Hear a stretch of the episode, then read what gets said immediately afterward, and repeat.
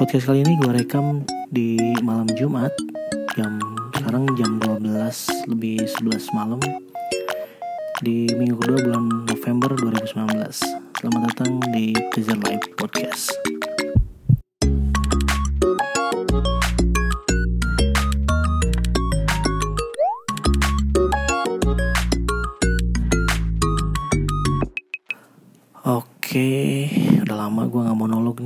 Dua episode kemarin ya bareng-bareng keluarga sama istri.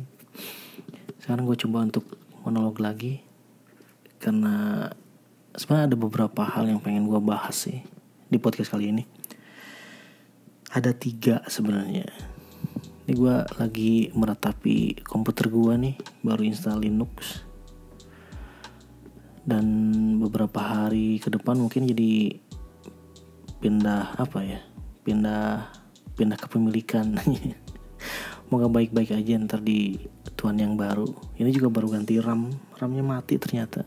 Jadi dari 4 GB jadi 2 GB yang gue punya cuman tinggal skeping 2 GB doang sama 1 GB cuman beda itu beda frekuensi. Oke kita ngomongin Linux nih. Yang gue tahu sih yang gue tahu sekarang tuh kan orang-orang pakainya Windows, Windows, Windows semua aja. Dari Windows XP, Windows apa sekarang? Sekarang Windows 10. Itu banyak banget yang pakai Windows. Dan rata-rata itu bajakan di kantor gue juga sama itu hampir semua lah 99% itu semua Windowsnya bajakan gak ada yang asli paling yang asli untuk komputer-komputer baru aja yang atau laptop baru yang bundling itu juga jarang banget gue lihat uh, apa orang-orang yang gue kenal gitu dia beli Windows Ori. Ya alasannya mungkin karena mahal juga sih. Memang iya mahal. Kalau nggak mahal mungkin si Bill Gates nggak bakal jadi salah satu orang terkaya di dunia. Ya harga Windows kan sekarang kalau full packet tuh kurang lebih sekitar 2 jutaan kalau OM itu kalau nggak salah nih kalau yang OM tuh sekitar 800 atau berapa lah gue nggak tahu lupa lagi. Dan peruntukannya beda yang full packet sama OM ya tapi bukan kampanye sih ya. Cuman gue baru sadar beberapa tahun ini ya lebih baik kenapa enggak kita pakai yang gratis lah. Kalau ada yang gratis kenapa harus bayar gitu ya tapi dilihat dulu kualitasnya. Gratis kalau jelek juga buat apa kita pakai? Kalau dalam bahasa Sunda mah ngaripuh diri sorangan. Ya tapi kan gini uh, gue lihat perkembangan Linux sih cukup pesat juga sih ya. Dari mulai dia awal yang gue kenal tuh Linux Slackwave. Itu Linux paling tua tuh. Dia uh, apa? Si interface-nya tuh konsol langsung atau kalau di Windows tuh command prompt. Nah itu yang jadi bingung sebenarnya. Nah kalau Windows kan langsung itu. Nah rata-rata yang pakai Windows tuh mereka nggak pernah uh, apa nggak pernah ngerasain kalau Windows zaman dulu pun seperti itu. Masuk command prompt udah command prompt masuk nanti kita tulis di situ win enter. Barulah ntar ada kotak 4 biji atau 6 biji di apa di layar tuh. Itu Windows 311 kayak gitu Windows 95 juga sama. Itu bentuknya kayak command prompt dulu kalau kita ketik ketik win di command promptnya terus enter baru masuk dia ke desktop ya ke dashboard bukan desktop. Nah kita ngomongin masalah ini nih Linux nih sekarang. Kenapa enggak kita kita pakai Linux itu buat sehari-hari? Dan itu nggak ngelanggar hukum karena Linux tuh hampir 90% tuh gratis sih. Ada yang berbayar tapi itu untuk enterprise kayak untuk server perusahaan-perusahaan gede gitu. Untuk yang untuk pemakaian sendirinya itu gratis sih. Kayak gue pakai OpenSUSE gue dari pakai apa pakai distro OpenSUSE itu dari dulu. Dari OpenSUSE 9 sampai sekarang ada yang bagi dua tuh. Ada Tumblr apalah gitu namanya sama Leaf Leaf atau Leaf atau nggak tau lah gue bacanya gimana. Sekarang edisi 15 sebenarnya dulu gue kenal Linux tuh pakai Mandrake ya. Mandrake akhirnya bubar ganti Mandriva dan sekarang gue lebih enak pakai OpenSUSE kalau dilihat untuk pemakaian sehari-hari sih sebenarnya nggak ada yang beda dengan Windows sih. Justru Linux lebih aman kata gue mah Win kalau Windows banyak virus lah. Kayak kemarin teman gue tuh dia kena ransomware datanya hilang semua. Gue pernah belum pernah dengar kalau kalau Linux tuh dapat ransomware tapi nggak tahu juga sih. Tapi seingat gue gitu setahu gue enggak sih. Nah si Linux ini ini full gratis yang gue pakai tuh. Programnya juga sama ya kan rata-rata orang pakainya untuk sehari-hari buat kerja tuh ada Word Excel ataupun ada ada aplikasi kan sekarang udah musimnya web based tuh rata-rata pakai web based semua. Ya tinggal pakai Chrome atau Mozilla di Linux sama aja sih hasilnya. Ya kenapa enggak kita pakai Linux? Dan memang sih agak rumit juga di Linux tuh. Kayak gue barusan nginstal Audacity yaitu pakai zipper di command prompt gitu di konsol tapi kan untuk pemakaian sehari-hari cukup aman lah sehari-hari rata-rata orang pakai Word, Excel, Word, Excel gitu. Ya itu kan di Linux juga ada, pakainya LibreOffice. LibreOffice itu turunan dari OpenOffice. Nah itu sama banget itu persis Wordnya sama, terus word processor sebutnya, terus uh, Excelnya atau spreadsheetnya sama. Kalaupun mau pakai online, pakai Google Doc atau Google Sheet juga sama, persis persis banget itu. Ya beda dikit lah. Tapi nyari sama sih kata gue mah. Kenapa nggak pakai itu gitu ya? Mungkin lebih aman lah. Virus jarang terus ya kalau pemakaian sehari-hari kan kita nggak nggak macem-macem. Cuman buat pakai ngetik pakai ngitung di Excel udah cukup aplikasi-aplikasi gitu kan banyaknya. Ya seperti gue bilang tadi rata-rata web based kayak tempat gue kerja juga sistemnya sekarang web based dan kemarin coba ternyata jalan di Linux juga normal tanpa kendala. Ya gue nggak tahu sih mungkin karena dulunya kali. Dulunya kan ada monopoli, monopoli perdagangan lah di Indonesia tuh. Jadi tiap komputer yang dibeli itu harus ada windownya. Bahasanya bahasa kitanya sih jual dedet. Iya dulu kayak gitu. Jadi orang-orang akhirnya terbiasa pakai Windows padahal Linux sekarang udah enak sih udah banyak hal yang sama. Bahkan yang gue tahu sih SQL Server juga Microsoft SQL Server buat Linux sudah keluar ada. Nggak tahu untuk Office-nya ada atau enggak buat Linux. Yang yang gue tahu kan cuman buat Mac doang nah Mac dan Linux itu sebenarnya satu turunan. Dia berasal dari Unix sistem operasi dulu tuh. Unix akhirnya kalau Mac itu pakai yang BSD jenisnya kalau yang Linux itu dari Minix.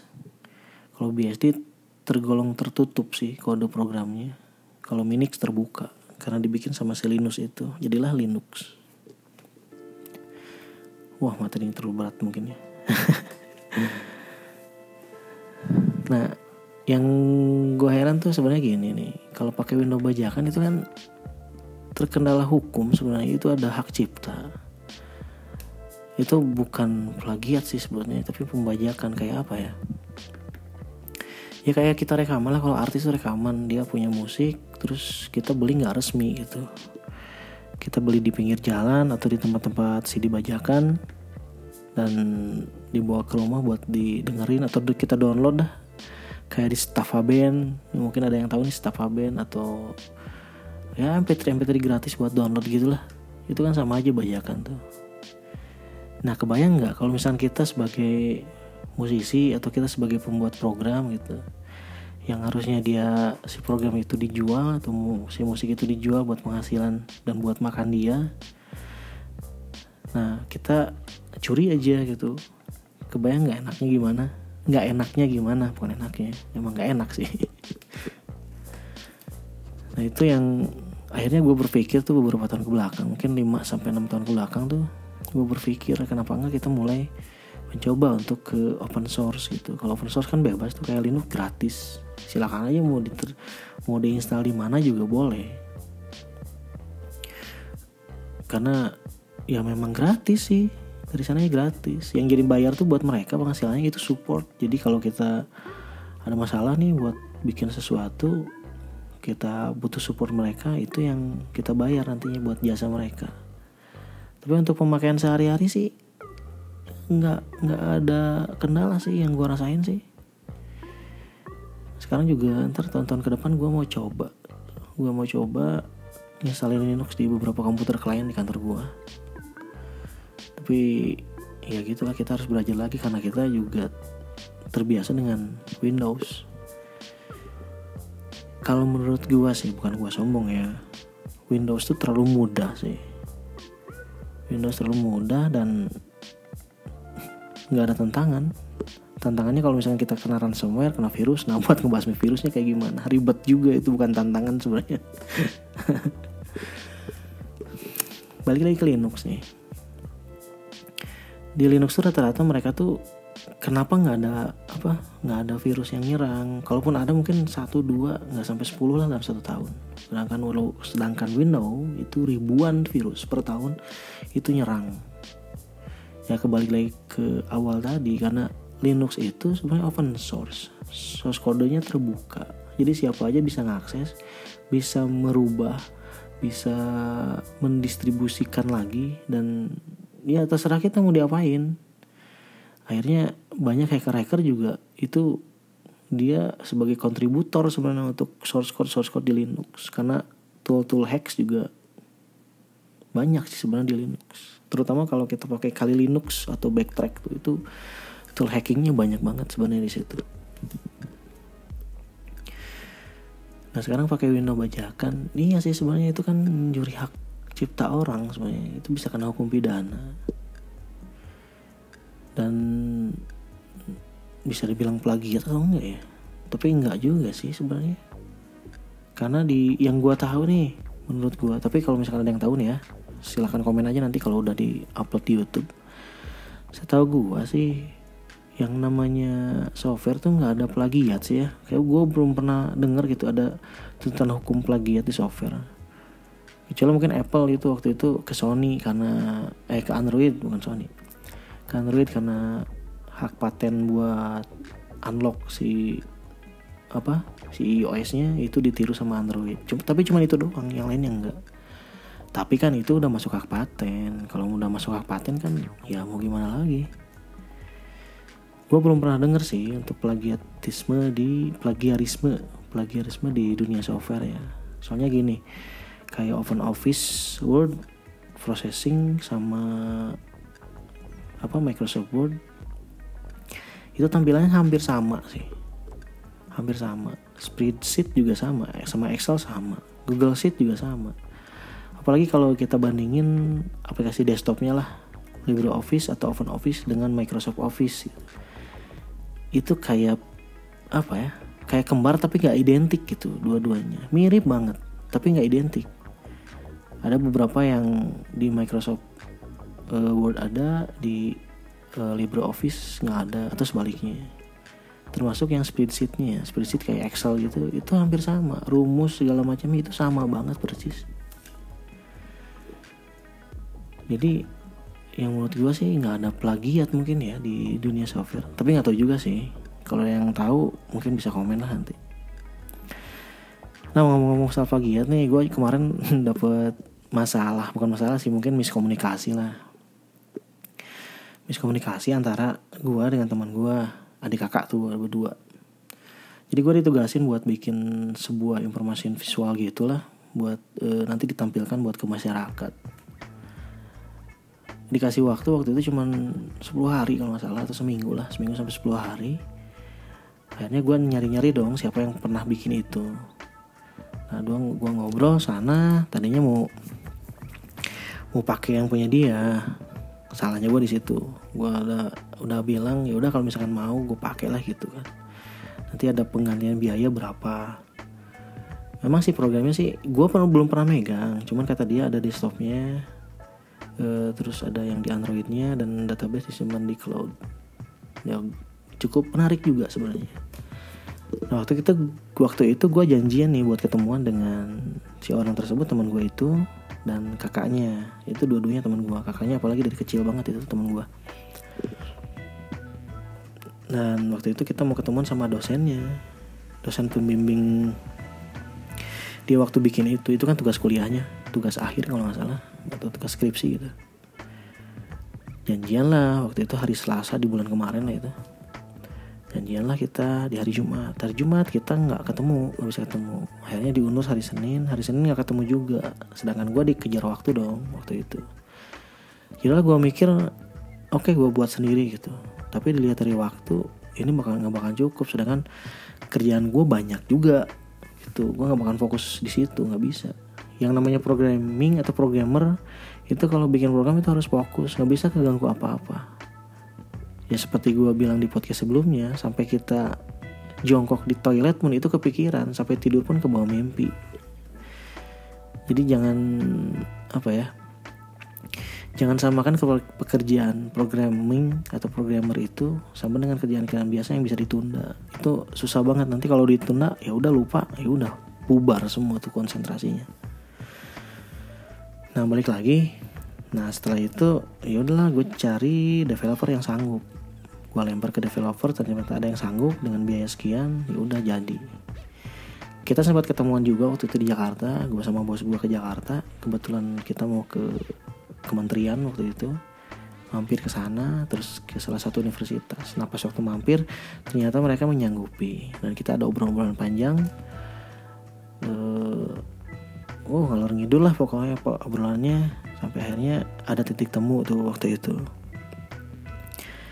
di perjalanan pulang dari Jakarta nah si developer ini ngasih prototipenya. Waktu itu memang bukan uh, yang kita ingin sih cuman ya mewakili lah gitu kan mewakili. Itu ada sebuah prototipe kayak gitu ternyata bagus. Ya udah uh, hari Kamis kan pulang Jumat dan hari apa ya ya hari Selasanya kalau salah hari Selasa atau Senin Nah si developer ketemu nih sama bos besar gue nih Hokage.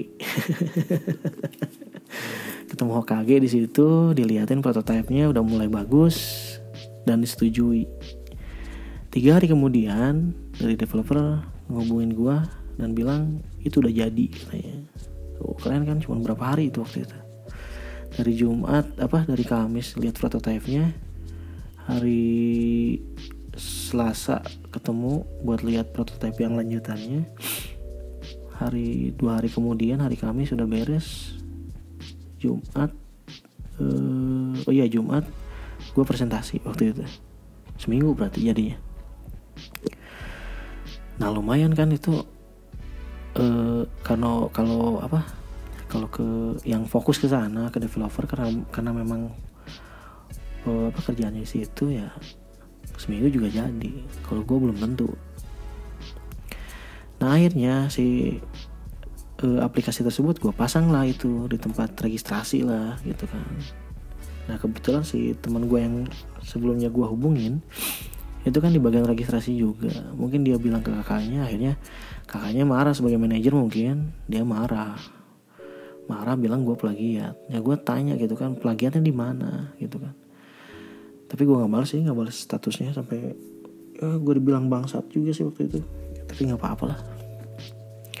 Ya gue diem atas arahan bos gue udah jangan dianggap diam aja. Biar kita selesaikan nanti secara apa secara administrasi dan secara manajemen lah gitu. Dibawahi dinaungi lah manajemen. Nah terus waktu bergulir akhirnya dipanggil lah kita semua. Salahnya gue waktu itu karena gue nggak apa ya karena gue dikejar waktu juga.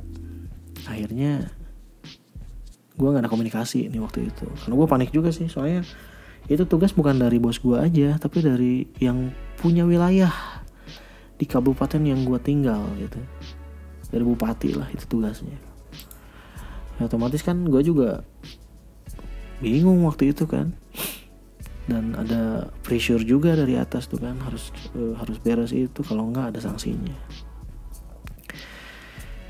akhirnya kita berunding lah gitu di sana. Dan mereka bilang karena idenya. Sebenarnya ide itu udah ada dari 2017 waktu itu uh, ada pameran gitulah pameran di di tempat gue tinggal pameran. Situ ada salah satu uh, instansi yang bikin hal itu. Dan waktu itu sang Hokage wakil Hokage bilang ke gue bisa nggak bikin yang ginian? Gitu kan. Ya gue bilang waktu itu ya udah kita lempar ke salah satu developer atau kita bikin sendiri gitu kan. Ternyata molor waktunya waktu itu. Akhirnya ya jadilah masalah itu. Nah gitulah waktu itu sampai akhirnya kita damai. Memang salah gue juga sih bener. Gue ngakuin salah kalau gue nggak nggak bilang lagi nggak ada komunikasi lagi kalau itu dibuat sama developer karena gue juga panik sih panik gitu. Panik yang nyuruh tuh bukan bukan bos besar gua tapi yang bos lebih besar lagi di sana gitu. Orang yang menguasai wilayah sekabupaten nah itulah gitu kan.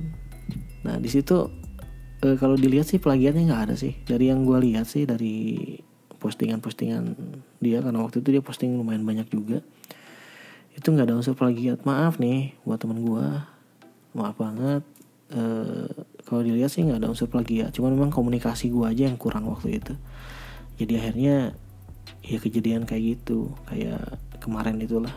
Tapi ya udah kita damai akhirnya alhamdulillah nggak ada masalah juga. Dan ya gitulah pokoknya.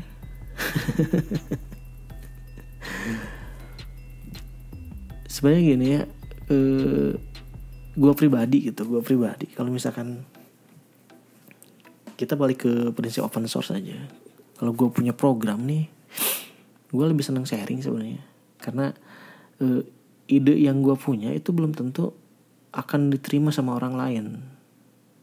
Nah gue perlu perlu perlu perlu ide-ide yang lain buat hal yang gue pikirin hal yang gue apa bukan inovasi saya yang gue bikin karya itu ada masukan dari ya dari orang lain buat si yang gue bikin itu lebih bagus gitu.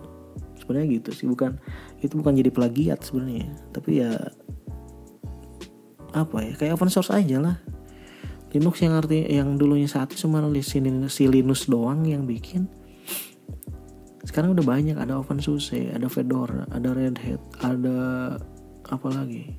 Debian ada Ubuntu ada berbagai macam distro lah ada. Itu jadi berkembang akhirnya. Tapi yang dibawanya ya nama si Linux itu. Linux jadi Linux gitu. Nah kayak gitu. Jadi ya tetaplah berkarya. Nggak nyambung anjir. Menurut gue sih gitu sih untuk masa software ya. Aduh udah malam banget nih. Wah udah setengah jam ya oh dan satu lagi nih yang gue pengen bahas temen gue yang apa namanya jadi gini kemarin gue tuh baca status temen gue karena tanggal 12 kemarin itu ada event kan gitu. Tanggal 12 kemarin ada event di tempat gue kerja.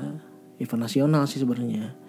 Cuman kita ngadain lomba kayak lomba-lomba 17-an lah. Karena memang itu jadi hajat hajatnya tempat gue kerja sih sebenarnya Nah di event itu gue lihat ada orang yang dikasih reward, dikasih reward, wah keren gitu dikasih reward karena dia menciptakan sebuah hal yang bikin manajemen tuh senang bukan jadi surprise lah gitu buat manajemen gitu kan. Hanya dikasih reward. Nah tapi di balik itu semua ada orang yang bukan iri sih sebenarnya tapi ngerasa nggak adil gitu. Nah temen gue nih ngerasa itu hal yang nggak adil. Karena apa? Yang dikasih reward itu dia nggak pernah masuk kerja yang gue tahu gitu. Walaupun walau masuk kerja pun dia ngebakal di tempat dan paling cuma satu hari dalam seminggu.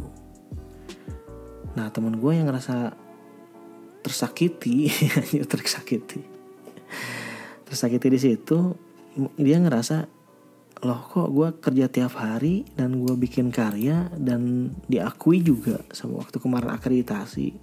Pernah bikin video untuk ditayangkan di kabupaten kok nggak dapet nggak dapet reward apa-apa gitu. Sedangkan ini cuman dia bikin surprise buat manajemen dan dapet reward.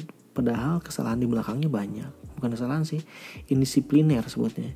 Dia nggak pernah masuk tapi kok aman dan dia dapat reward juga itu gue sih mikirnya ya apa ya? Itu sebenarnya yang gue rasain dong sebenarnya itu yang gue rasain lah. Itu yang gue rasain. I feel that way gitu. Aku masih di situ sebenarnya.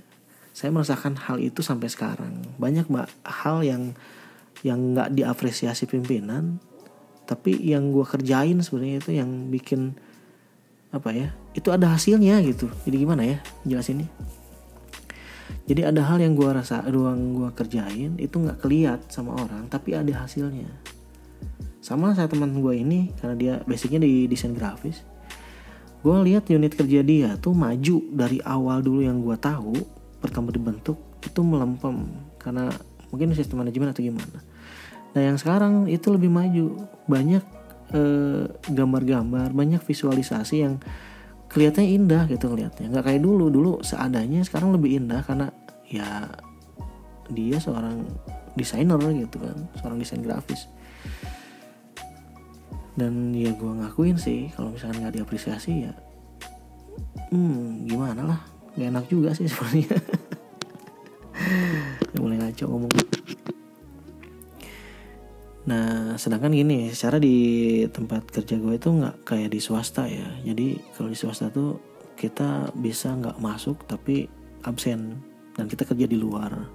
Kalau di kita nggak sebenarnya. Gue sempat ngobrol sama bos gue kalau nggak bisa jam kerja digeser. Jadi harus sesuai dengan ketentuan. Tapi kalaupun digeser itu ada ketentuan kesepakatan dengan manajemen. Kalau misalkan gini jam kerja dia jam 5 subuh nih tapi pulangnya jam 1 siang. Itu bisa kayak gitu. Atau jam 2 siang. Terus ada juga yang kerjanya jam 9 masuknya tapi pulangnya nanti maghrib. Ada yang seperti itu. Ataupun multiple shift. Misalkan yang pagi dari jam 7 sampai jam 2 nanti yang dinas sorenya jam 2 sampai jam 8 dinas malam jadi 8 sampai pagi gitu. Ada juga yang seperti itu. Tapi kan itu resmi Nah sedangkan kalau di unit kerja itu cuma ada satu shift kerja itu nggak bisa. Nggak bisa kita kerja di luar cuman nitip absen doang itu nggak bisa. Tetap harus masuk harus absen kerja absen apel absen pulang ada nggak ya? Nggak kalau salah absen pulang. Nah itulah gitu. Nah balik lagi ke cerita tadi. Nah teman gue tuh bilang gitu kan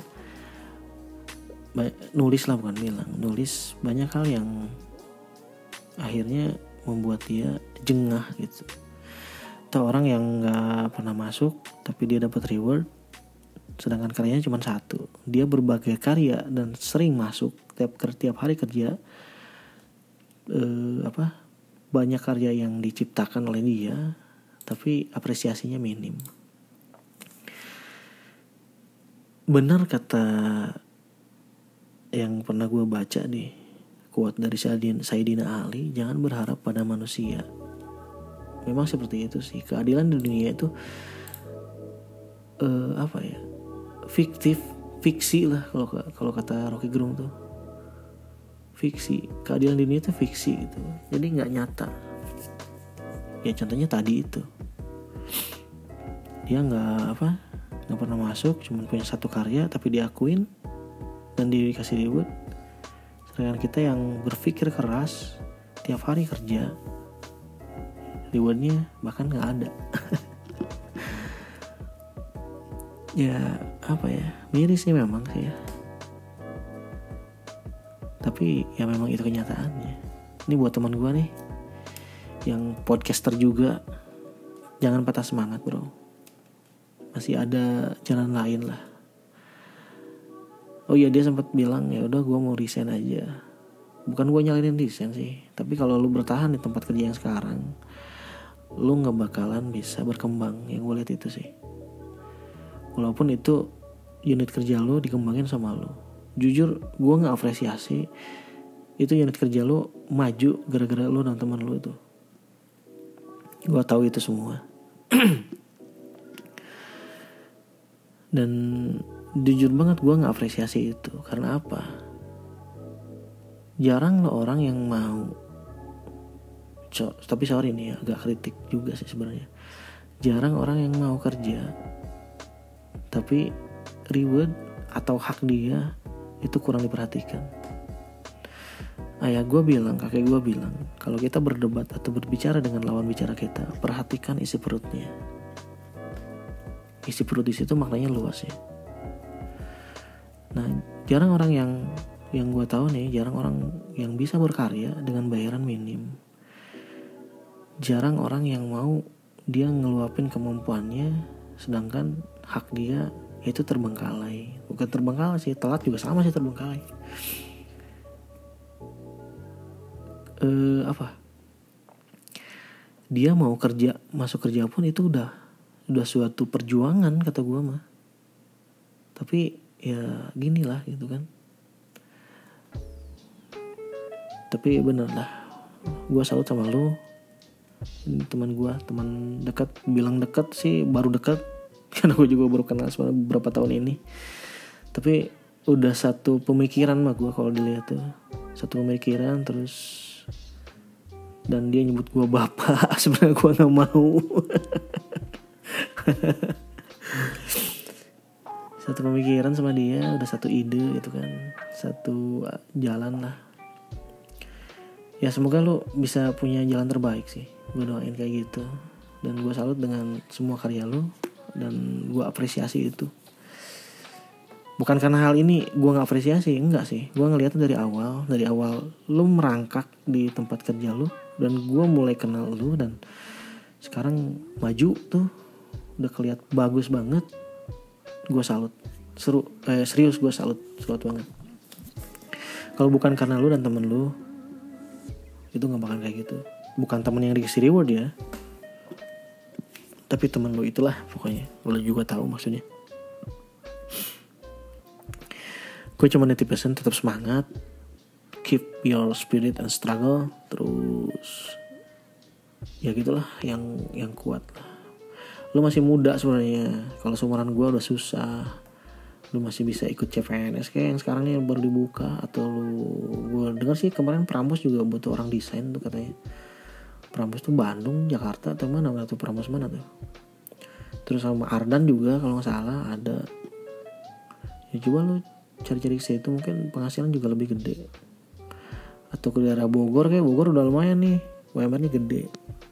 4 juta 200 kalau salah atau 4 juta 100 gitu gue liat di detik.com tuh. Nah itulah mungkin aduh. Nah itulah mungkin uh, untuk podcast kali ini. Dan buat teman gue nih sekali lagi gue bilang tetap semangat. Jangan pernah nyerah. Tetaplah berkarya karena gue tahu karya lu tuh bagus banget asli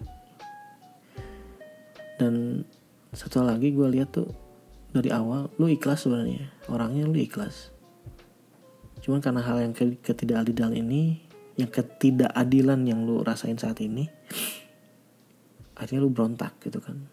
Lu ngomong kayak gimana, lu ngeluapin semuanya. Wajar sih, manusia kita kan. Dan manusiawi sih sebenarnya. Oke deh mungkin daripada sekarang gue abis bahan bicara. Sebenarnya masih banyak sih cuman udah malam banget nih. Besok gue juga harus kerja lagi. Sekarang udah hampir jam satu. Dan gue kangen-kangenan dulu bentar sama komputer gue dan karena beberapa hari ke depan bakal pindah tangan. Baik-baik lu. Di bos lu yang baru ya. Terus dan jangan ngadat ntar. Lu baru ganti RAM lu. Downgrade sih sebenarnya dari 4 GB jadi 2 GB tapi cukup lah karena buat dipakai belajar doang katanya belajar pemrograman anjir. Selamat datang di dunia IT. Selamat datang di dunia IT yang harus segala bisa. Ngebenerin AC pun harus bisa. Kulkas apalagi dan apa ya? Benerin mobil-mobilan juga harus bisa. Ya gitulah pokoknya harus bisa semua kalau masuk dunia IT itu. Oke mungkin itu aja untuk podcast kali ini. Sekali lagi buat teman gue tetap semangat. That's all